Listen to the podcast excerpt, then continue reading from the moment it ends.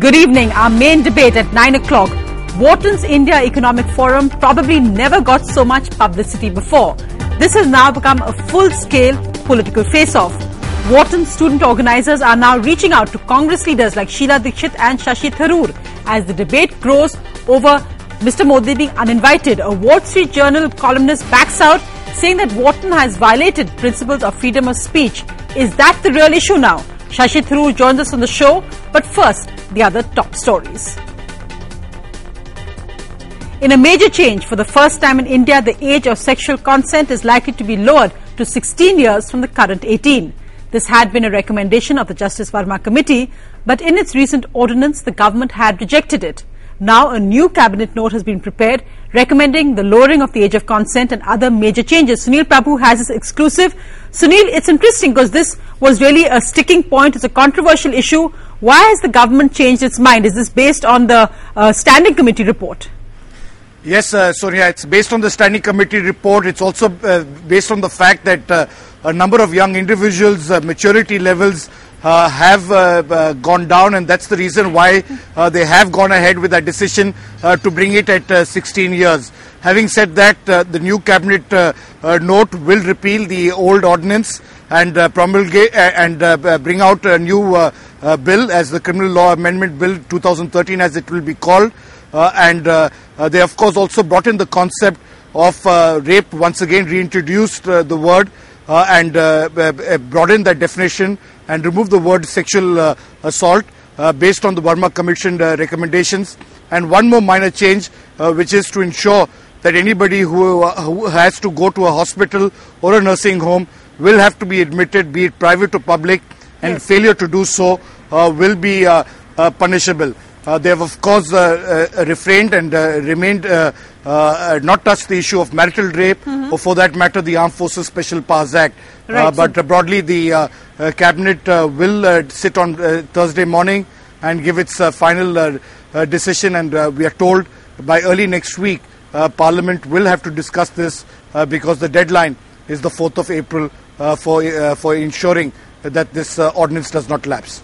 Of course, uh, the big question is how Parliament will function because we saw the second day of disruptions today. But the other big story, Sunil, of course, which you've been reporting tonight, and that's uh, Congress Vice President Rahul Gandhi saying he is not interested in being Prime Minister. So already the questions are being raised that whether the, uh, if the UPA comes to power in 2014, who could be Rahul Gandhi's Manmohan Singh? But Rahul made these and other comments in a, over a one-hour impromptu chat with MPs in the Central Hall of Parliament. He also slammed the high command culture. He said he knew it was brought in by his grandmother Indira Gandhi, but those were different circumstances. But he pointed to the fact that the high command culture continued in the BSP, the SP, he said the BJP and the Congress. And of course, when he was asked on marriage plans, he said he didn't want to get married because he didn't want to have children and be status quoist, i.e. that he says this means that he would want his children to continue dynasty. For the nearly 10 Congress MPs who were present in Central Hall, it was a different kind of Rahul Gandhi to listen to. With him saying it was wrong questions that were being put to him, but a reassertion for Rahul Gandhi to once again reiterate what he said at the Jaipur Chintan Shivir of the Congress party, saying that the Prime Minister's post is not his priority. He's interested in long-term politics, sending a message that he wants to end the high command culture of the Congress party, just as it's prevalent in other political parties. Rahul Gandhi is our high command. But he says he wants to stop this high command. It is all right. Mahatma Gandhi is my hero. That's the message Rahul Gandhi wanted to send to his Congress MPs. But what really surprised and amused the Congress MPs was the question about his marriage plans. Rahul Gandhi saying that's the wrong question put to him once again and responding by saying he doesn't want to be a status quo of having children and then continuing the dynastic culture within the Congress party.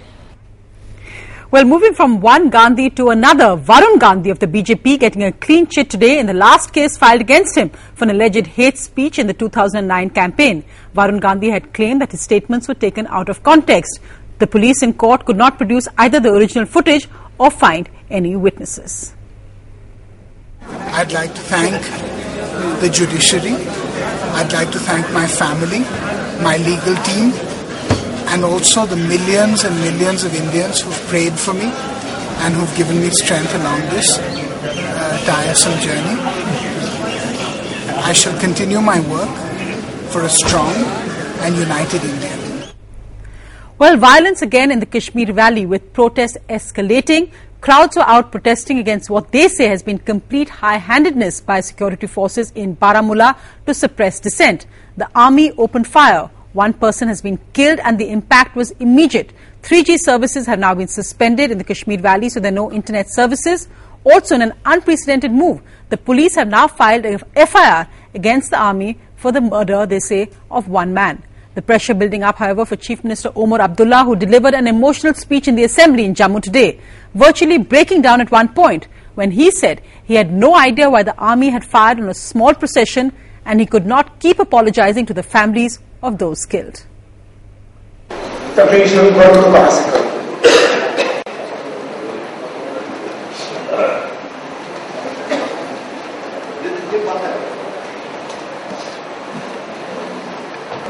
बड़ी तैयारी करके आया था।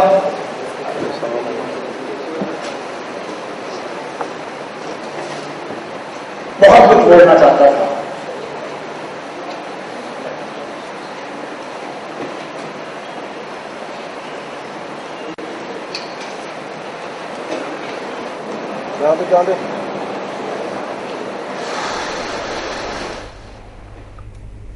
An emotional Omar Abdullah there who has said, however, that he will not resign because his resigning will not bring back a lost life. Moving to our big debate tonight, what's meant to be a student organized forum has now become a mini political battleground. Student organizers at the business school Wharton are now desperately trying to reach out to Congress politicians to attend their forum, but so far have got no response. This, of course, after the uninvited Narendra Modi. So far, Rahul Gandhi, Sheila Dikshit and Shashi Tharoor have all said that they can't make it, but many others do seem keen to attend. Let's just look at that story. The Wharton India Economic Forum has turned into India's political power struggle. Within hours of Narendra Modi's cancellation, speculation was rife that Arvind Kejriwal was replacing him. A few hours later, Mr. Kejriwal confirmed he was on a public policy panel confirmed early in the year, not a replacement for the Gujarat Chief Minister. Mr. Modi's cancellation has nothing to do with my invitation. These are two completely independent events as far as I know. But the controversy wasn't over. Indian writer and Wall Street Journal columnist Sadanand Dhume also pulled out of the meet saying, It sort of put me in a dilemma. I mean, I thought that uh, Wharton should either not have invited Narendra Modi or once they had invited them, him, they should have stood by it. So this is something that would not normally have been a freedom of speech issue. They're free to invite whoever they want to. But once they invited him, I don't think they should have crumbled. I don't think they should have backed down on the face of pressure. Dhume joined Sena leader Suresh Prabhu, who pulled out, protesting over Modi's invitation being recalled. The Gujarat based Adani Group also pulled out sponsorship from the event, miffed over the snub to the Chief Minister. But their loss could be the Congress's gain. Sources have told NDTV Wharton has approached several Congress leaders following the Modi fiasco. Rahul Gandhi has been approached several times in the past via his key aide, Kanishka Singh, a Wharton alumnus. On campus, meanwhile, the views remain bitterly divided. But the Wharton Modi controversy has raised a bigger question that of moral blemishes versus corruption litanies. Is any Indian politician truly immune? I'm standing outside the Wharton Business School at the heart of this controversy. The air outside is cold, but the heat is definitely on.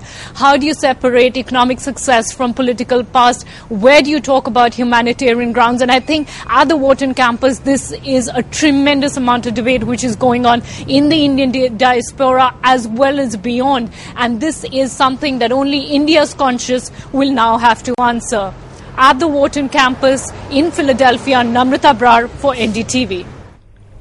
Well, joining me tonight is Shashi Tharoor, Minister of State uh, for Human Resources Development. Thank you very much for joining me, Mr. Tharoor. This, of course, when we hear that you have been invited, invited by Wharton's India Economic Forum, are you going to be going? No, no, this was an invitation sent six, seven weeks ago to be the keynote speaker. And I had declined saying that uh, this would clash with my commitments in Parliament. They have actually invited me every year since I spoke there in a similar capacity four years ago, and I have not been able to go since. It's a, it's a, it's a great forum. I'm happy to address it, but frankly, Parliament takes priority, and so I suggested to them that they should approach somebody else who didn't have a parliamentary priority. Perhaps that's why they went to a chief minister. I don't know.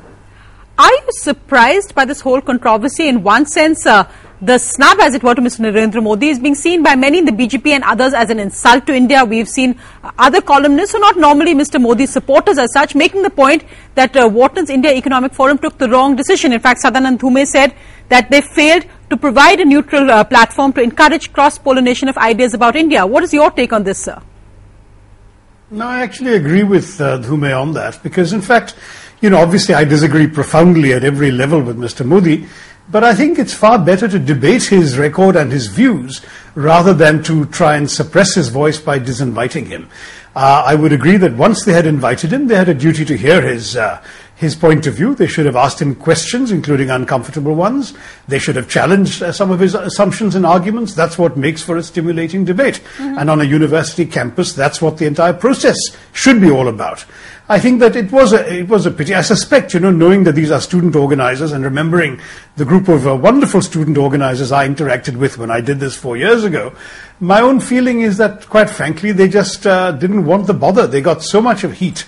They said, "Oh my gosh, we can't cope with all this trouble. Let's let's get ourselves out of it." Mm-hmm. I don't think it was a considered decision, and I suspect they're, dis- they're regretting both their decision to invite and their decision to disinvite because both were rather perhaps insufficiently thought through. Do you think uh, the decision to invite, the point you just made, were not sufficiently thought through? Why do you think the decision to invite, do you think in that sense Mr. Modi is as much a legitimate political leader as a democratically elected chief minister of India? There is a view that disinviting oh, yes. him in this sense is something that should be protested by all. And you're a rare Congress politician who says that perhaps uh, this should not have happened because most others, at least uh, off the record, are happy with it. Well, I should stress I'm not speaking for my party or the government. This is a purely personal view I'm expressing, and I've said this on Twitter as well, that it's a personal view. But my own view is that once they had invited him, I'm not saying that I would have recommended they invite him, but once they had invited him, they had an obligation to listen rather than cave into the objections of people outside.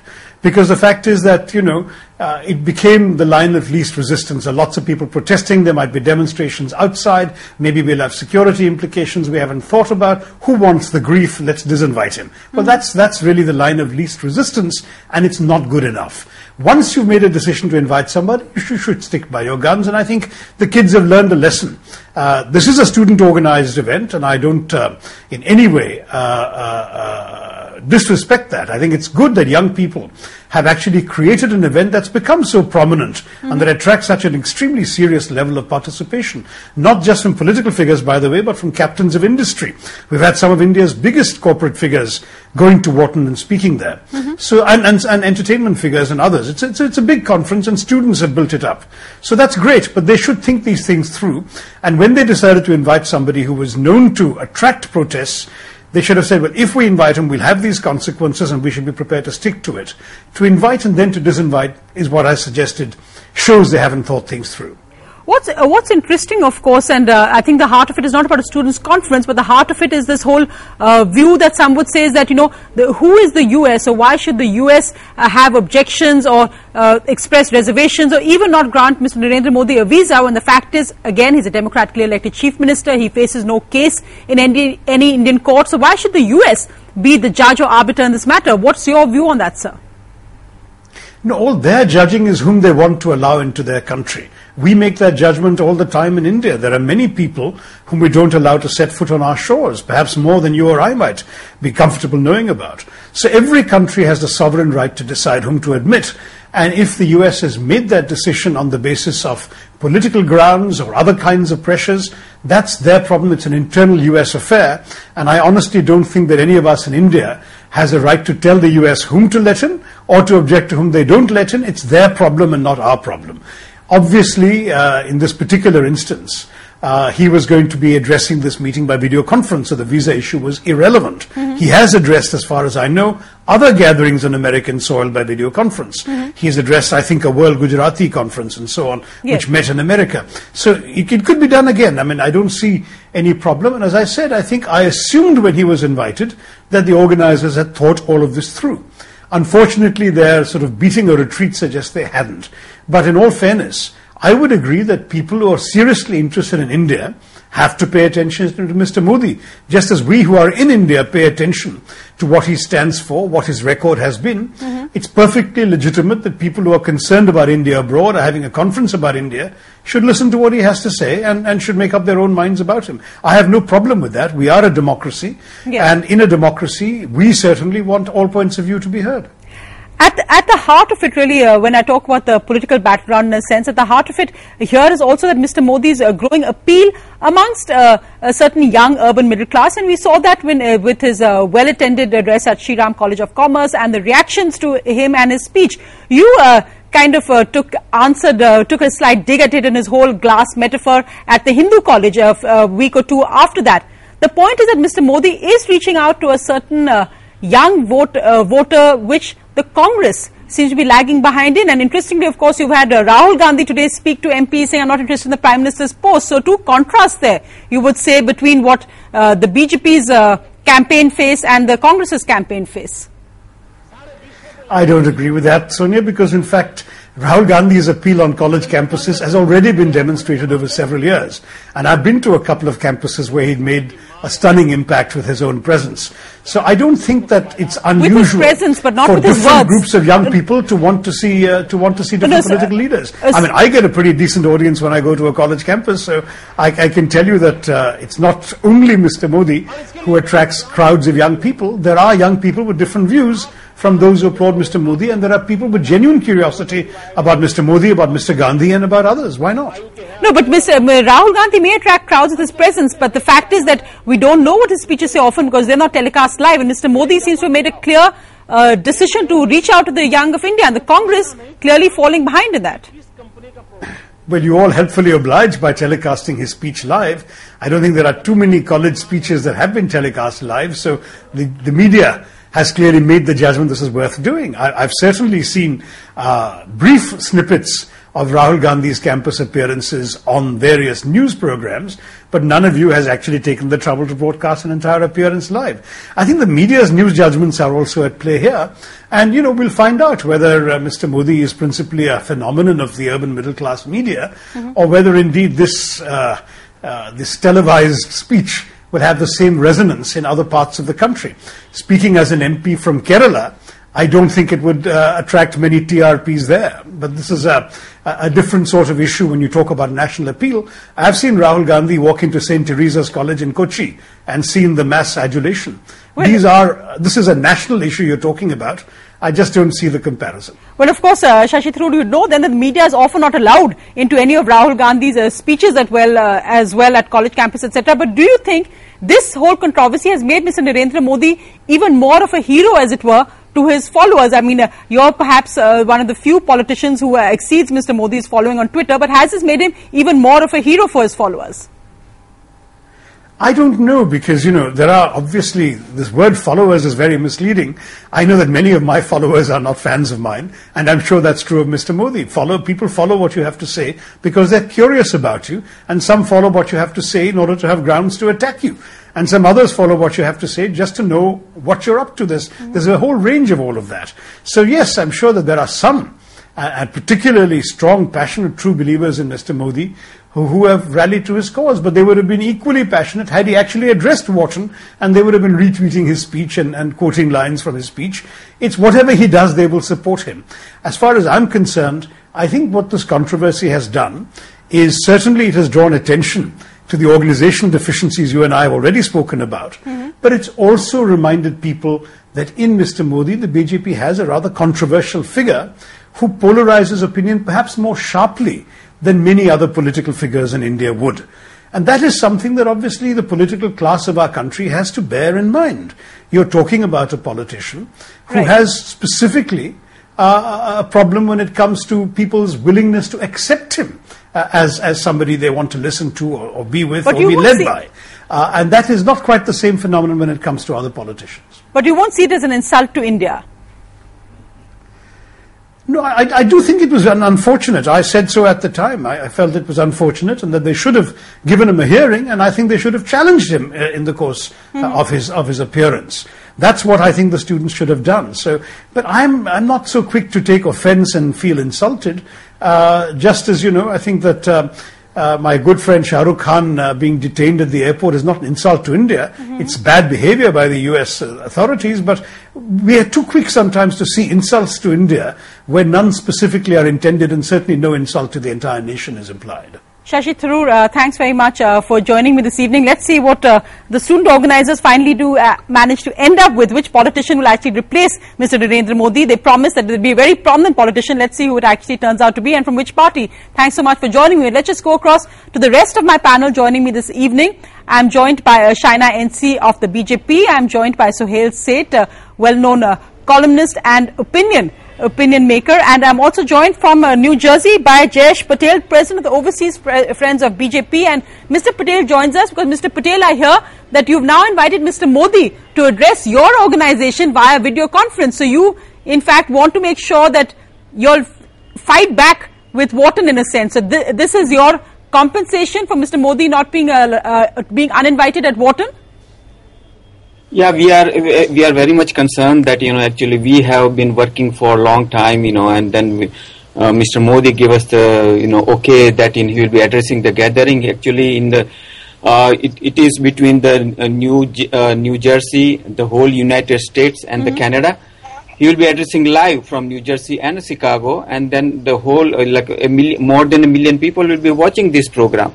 Uh, this thing has happened before also when Mr. Advani came to uh, New Jersey. Then uh, you know the TV Asia and other TV media they covered the whole event, Right. and it was uh, telecasted live uh, throughout the nation. And similarly, again, uh, Mr. Modi is uh, you know we have on on March 9th. Uh, it will be telecasted live, and more than a million people are uh, about to watch uh, his uh, live telecast. And I don't know why Wharton has to cancel this.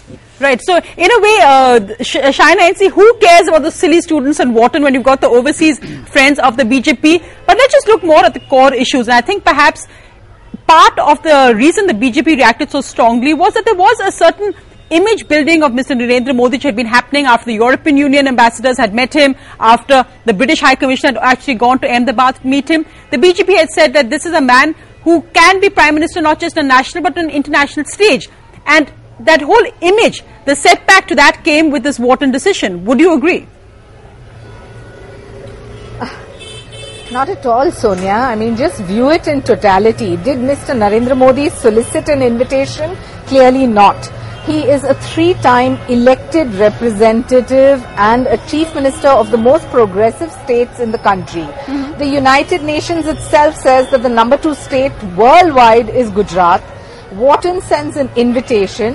If at all, I think it's disrespectful in the way they kind of disinvited him. And that's not just uh, disrespect to Narendra Modi, but I think to all of India. Because today Narendra Modi is probably one of the tallest leaders we have.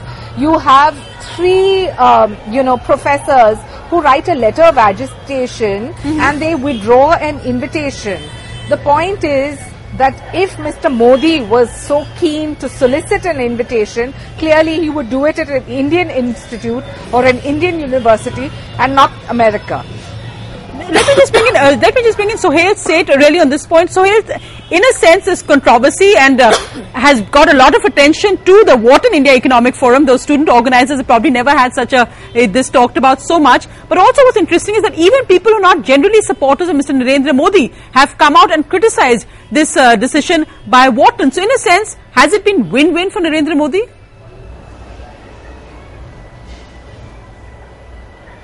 No, I think uh, it's been win-lose for Narendra Modi to be fair because there are those people who say, oh, you know, the United States doesn't accept Narendra Modi. Having said that, my advice to you, Sonia, would be never consider Wharton for your children. If they can't manage a goddamn economic forum, how will they teach all these little blokes an MBA? I mean, I think it is the most ridiculous exercise that Wharton has gotten into. Mm-hmm. If you invite someone, you must have the courage, the tenacity, and the experience of free speech that America so called professes, to hear a contrarian point of view. I mean, this is the same America that was in bed with Gaddafi when it suited them, that was in bed with Saddam until they exterminated him. So the hypocrisy and the doublespeak of America is pretty well known. For Wharton to subscribe to that doublespeak is a bit distressing. A, B, I genuinely believe that by doing this, Wharton has brought greater discredit to itself than either to Narendra Modi or this whole jingoistic concept that we are seized with, oh, has India been insulted? You know, apart from 100 students, who some whose parents have gone on freebies there, and a couple of very boring professors, no one actually cares for an India economic conference. They are more interested in hanging out on Google with Chidambaram. Trust me. Manishankar Aiyar, come in on that because uh, the whole point of making that this is really the Wharton has done itself disservice. Uh, you've seen uh, various people, even people who are not Mr. Modi supporters, come out saying that this decision should not have been taken. It violates uh, Wharton's very own principles of this uh, forum. Shashi Tharoor just spoke to us as well and made the point that, of course, he's not a Modi supporter but disagrees with the way this was done. What is your take on this, considering, of course, your recent comments on Mr. Narendra Modi, where you called him a scorpion in response to him saying the Congress was like termites? Do you feel that Wharton did the right thing? I said he was a scorpion and I said he was a snake. I was at Cambridge in the years 1961-63 and the union decided to invite a Nazi. And it was just 14 years, 15 years after the end of the war. And the Cambridge University proctors came down on this and said they would not allow a Nazi to come to the Cambridge Union. And since Modi is a present day incarnation of Adolf Hitler, he's got the murder of all these Muslims on his head. He's a man without remorse. He's a rotten, No, Miss Aiyar, I'm sorry, I human do have to interrupt at this And point. totally- No court in India has got any ca- case against Mr. Narendra Modi. That can be your personal opinion, but it cannot be I said as know- fact. And Mr. I- Manishankar abs- Aiyar yeah, but gets I- into this kind yeah, of they don't have a case I against think termites should either. get a view of They what don't the have a youth of this country is thinking. He should get a No, but feel I don't of think what you the can women compare of this uh, calling country is calling and get a Congress people of what the termites to calling someone a Madam, I murderer. thought you had. I thought you had asked me a question. I am answering it. And if there are fascists who are interrupting me from free speech, then perhaps they'll understand why a sod like Northern Narendra Modi has been disinvited by Wharton. Wharton had a platinum uh, sponsor Sonia, I want to say who is something. a huge beneficiary, who's a huge, yeah, yeah, you can have your say, madam, but allow me to have your my say. I understand that Shashi Tharoor has come up in favor of freedom of speech.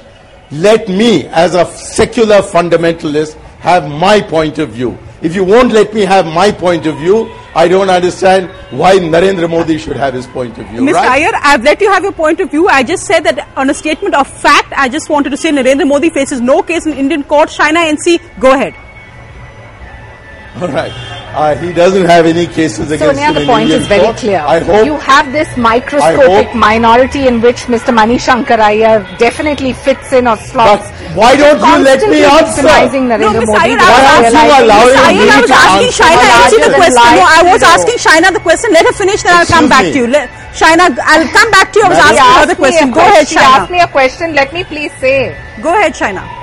There is this microscopic minority in which Mr. Aiyar definitely fits in, which is constantly bashing Narendra Modi without realizing the public support he has, the electoral victory he has got time and again, the youth which is supporting him on social media, the women who are supporting him across the length and breadth of this country. So if you can have a contrarian view, why can't one express it? And clearly, we don't want America giving us a certificate on what they would like to hear or not like to hear. The point here is Mr. Narendra Modi did not solicit an invitation. Wharton chose on its own to invite him.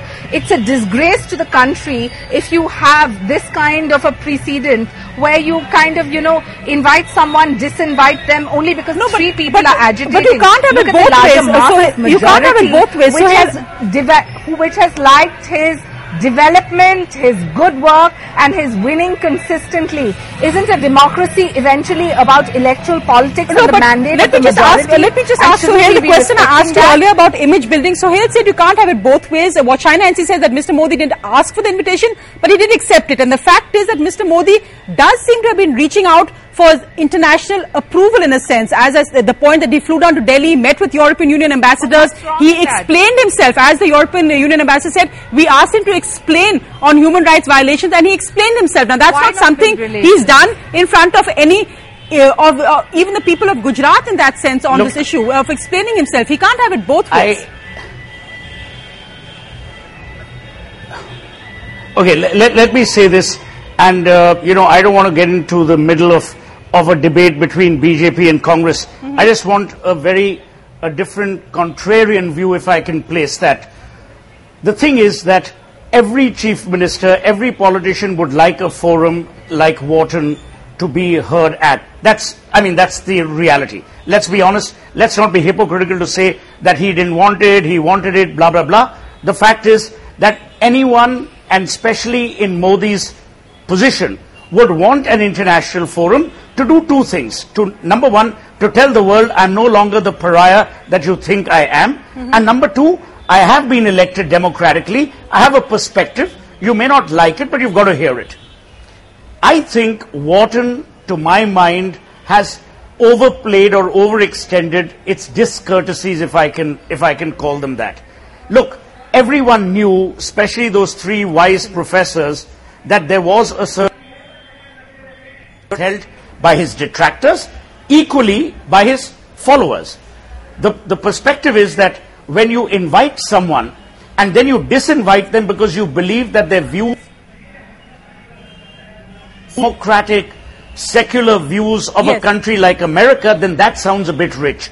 Because America is known for doublespeak, it is known for hypocrisy, it is known to suck up to people when it suits uh, their purpose. That is the DNA of America, and let's understand that. America is guided by commerce, never by compassion, very rarely by ideology. So, Mr. So Aiyar, Mani's can- point, so no- to, uh, to a limited extent, Yes. is the Cambridge Union. One minute, the Cambridge Union is slightly different because the Cambridge Union has not been known for hypocrisy.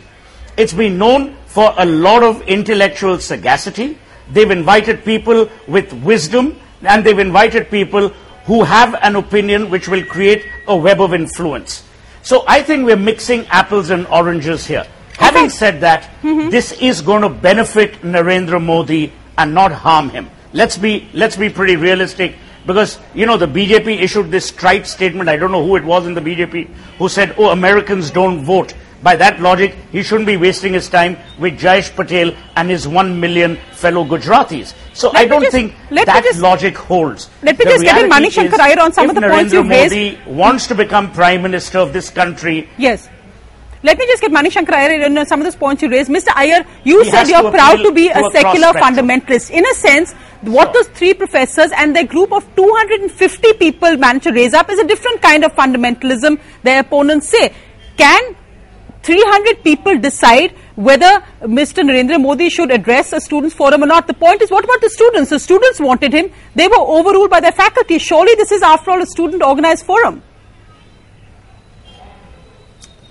If you're asking me the question, Yes. why don't you allow Meenakshi and the other gentleman to answer for me? You asked me a question about 10 minutes ago. I'm not And I'm instead of allowing me to instead of allowing me to reply, you have given them my 10 minutes to answer the question that you posed to me. So it seems to me that you are fit to be raised as the speaker of the Lok Sabha or as the or as the chairman of the Rajya Sabha. I insist that if you ask me a question, I have the right to reply. Go ahead, Mr. Mani Are you ready to guarantee me that? Are you ready to guarantee me I guarantee my freedom of speech on your program? I guarantee you your freedom of speech on my program, sir. I interrupted you on a question of fact, but please go ahead. I guarantee you your freedom of speech. Not only did you interrupt me on a point of fact, your other panelists answered your question for me. Go ahead, sir. Go ahead. But only on the assumption that Yes. I will be allowed to finish what I had to say. Yes. All right. My answer is this. I was a very active student at the Cambridge Union.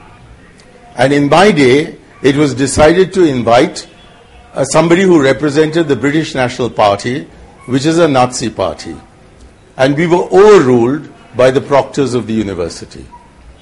And if England is the home of free speech and the mother of all parliaments, and if my companions at the Cambridge Union went on to become senior ministers in Her Majesty's government, then I think we need to understand that while students are free to invite whom they want, the proctors of a university or whatever is the equivalent in American universities, where I had the privilege to not study, have an equal right to overrule the students. The objections came from 100, 150, 150 senior Indian academics who see in Modi the exact equivalent of Adolf Hitler or Schickelgruber.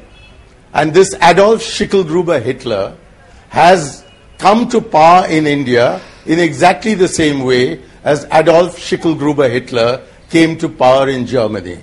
And even if he does have supporters in India, above all, one Mr. Adani, the platinum sponsor, who has been a major beneficiary of Mr. Modi's peculiar economic policies, I think it is the duty of the university as a whole to recognize the voice started by professors, Indian professors, at the University of Pennsylvania and supported Yes. by an army of 150 India's senior most intellectual, saying that a man like Modi May I say cannot be Sonia? representative. No, can I finish? Can I finish? Can this, can't this Meenakshi ever hold her speech? tongue until I finish speaking? Why is it that on every TV program I'm with her? Because I'm making an absolute ass of her. It's she not completely Agnihotri, keeps it's on not interrupting Meenakshi it's Shaina NC. but sir, if you can finish your answer, then I'm going to go across to her next. It's not Meenakshi Lekhi, it's Shaina NC. No, no, but let me finish my Yes, answer. go ahead. I mean, just because my point of view is probably not in accord with yours, I have a contrarian view to Meenakshi Lekhi. If Meenakshi Lekhi won't let me speak, I'm not I see no reason Lekhi. to support the sod speaking at Wharton. So thank you very much. I've had a very good interview with you, and I'm not going to waste my time anymore with people who do not have enough democratic spirit in parliament or on TV programs to be able to allow another person with a different point of view to speak. I have no interest whatsoever in dealing with the likes of Meenakshi Lekhi and other propagandists of this Indian Nazi. but Miss Thank A- you very much. Miss Aiyar, thank you, but I do have to say that by by you walking out in a sense, Shaina, I do have to say that he undercuts what he was saying on freedom of speech because if he wants that right, why should Narendra Modi get it too? But let me- Absolutely. But why shouldn't Narendra Modi? That's exactly my point. He Sonia, wants to have his extended point of view. I was Sonia, only where is correcting Meenakshi him. I was only correcting him. Thank you, Suhel. Thank you, Suhel. Thank you for giving me back my identity. Shaina, you need to But build your brand. Anyway, let me just say You I was only build coming brand. in on one point. Thank you. I thank No, you very much. Well, I'd only like to say this. I wanted to correct him on two facts. One is it was You know, three professors and only 135 students. So that is not a majority by any strength of imagination. And if Mr. Mani Shankar Aiyar wanted to have his extended speech and his freedom of expression, why shouldn't contrarian views have the same? That's my point. But uh, Shaina, let me just ask, and uh, so, uh, Suhel, and uh, let me just get in uh, Jayesh Patel, who's still with us listening uh, patiently. Jayesh Patel, this whole issue of it being a minority and just a few people, but I think it reflects why when many look at 2014 and coalition politics, given the reality of India, that many worry whether Mr. Modi may draw many more followers than any other uh, political leader, but he also draws as many detractors, and that's really what goes against him, especially in India at a time of coalition politics. What's your view as an NRI, considering that the same uh, debate is played out amongst NRIs uh, uh, as well? As, as a NRI, I, I- must say that you know Narendra Modi, if, if you criticize more, he's getting more supporters. And as far as I, you know, United States is concerned, I, I know very much uh, into detail that you know, like he got a lot of lot of uh, supporters uh, Uh, so every time when there is a criticism, so he is coming out uh, ahead of uh, everybody.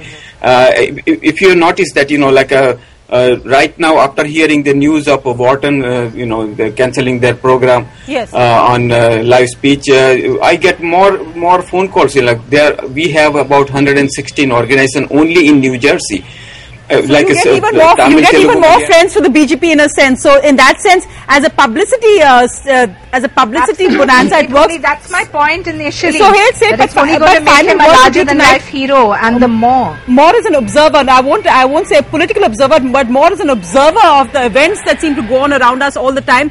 When you look, and I think uh, Mr. Mani Shankar Aiyar's is one extreme view of the spectrum, but there are many other, many of Mr. Modi's followers are another extreme end of the spectrum. Will the problem be Mr. Modi if the NDA comes to power emerging as a consensus candidate? That he is not a man who by his personality, who by his politics builds consensus? personality and perspective. I mean, uh, uh, Look, he, he is very much don't, 100 you know, percent, and I'm uh, not he is- an he is- ardent- Sorry, Mr. Patel, I'm I'll just, not an I'll just let ardent- Suhel say final words. Go ahead. Will you sir. ask Mr. Patel to uh, wait his New Jersey turn? Yeah. You know, I'm not an ardent political pundit. All I can say is, if you go onto social media, for whatever reason, there is more chatter and there is more buzz around Narendra Modi. A, B. True. People are looking for statements. Than anybody. You know, you made a point earlier in the program. I'm sure Rahul Gandhi has his heart in the right place, but we need to know what he stands for. A, B. People in this country, especially in any democracy, silence is not a virtue, Sonia. I mean, Obama became president more out of oratory than out of ideology. Having said all of that, my personal belief is that one day will come when Narendra Modi will have to clarify the entire issue of Godhra. How he does it is entirely up to him. Has he done well as a chief minister? The record speaks for itself. Finally, the Mani Shankar Aiyars, and I, I love, I mean, you know, Mani is a friend of mine, but I have to say that just because the Sikh riots in 1984 weren't televised, let's not forget the carnage that happened and afflicted 3,418 Absolutely. Sikhs on October 31, November 1 and 2 in 1984. So, you know, let's get rid of the hypocrisy, come to the real issues. And as I said in my opening remarks, Wharton needs to reconsider how it wants to be seen as a business school. You don't begin a business by botching up the business plan. And that's exactly what Wharton did.